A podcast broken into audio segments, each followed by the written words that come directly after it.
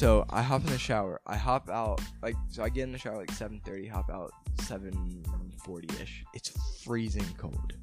First of all, I didn't notice it when I woke up for whatever reason, but you know everything feels colder when you're like soaking wet. Yep. So I'm drying off. I'm freezing. I walk out.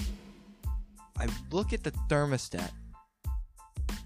Chandler set it on freaking 42 degrees my- overnight. Bro, this man. 42, 42 degrees.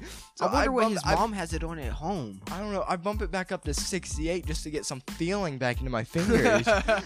and no joke, the heat comes on at the beach, and the heat's on. That's how cold it was in our room. It was so freak. It's so freaking cold.